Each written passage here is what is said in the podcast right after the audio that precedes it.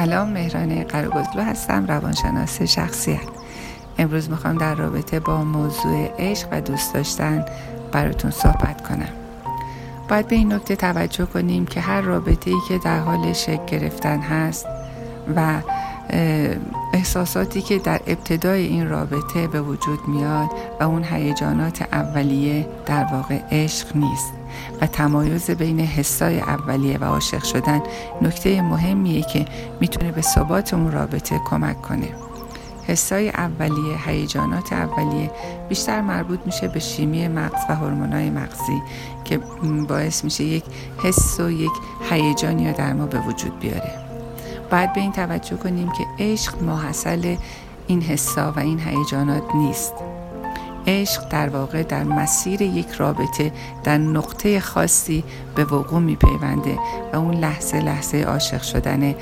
پس از یک سری مراقبت ها یک سری مهارت ها که در مسیر رابطه دو نفر به دست میارن.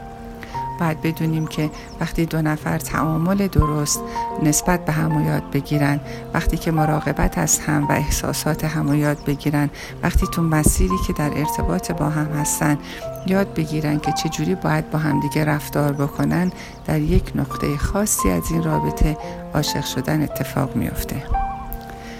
اگر این مسیر رو به یک نهالی ما تشبیه بکنیم مطمئنا از یک نهال انتظار نداریم که بلافاصله بعد از کاشته شدن به ما میوه بده. اون نهال نیاز به مراقبت نور کافی آب کافی داره تا بتونه بعد از تنومند شدن شکوفه دادن تبدیل بشه اون شکوفا به یک میوه که اون میوه میوه عشقه. پس عشق در مسیر یک رابطه و کامل شدن اون رابطه و با آگاهی دو طرف به وجود میاد. و از اون مهمتر دوست داشتنه که یک قدم از عشق جلوتره و بعد از عاشق شدن اتفاق میفته.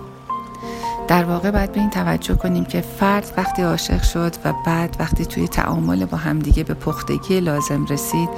دوست داشتن اتفاق میفته و اون زمانیه که ما طرف مقابل رو بیچون و چرا بپذیریم و بعد از پذیرش بتونیم تو موقعیت های از رابطه که دچار اشتباه میشه بیچون و چرا اونو ببخشیم. پس اگر بخوایم طبقه بندی کنیم باید بگیم حسای اولیه در ابتدای یک رابطه اتفاق میفته و اون رابطه با توجه به آگاهی و مهارت و تعامل دو نفر با همدیگه و تجربه هایی که به دست میارن در یک نقطه از این مسیر تبدیل به عشق میشه و بعد از اون با کامل شدن عشق ما به دوست داشتن می‌رسیم. مراقب عشقای زندگی و دوست داشتن هامون باشیم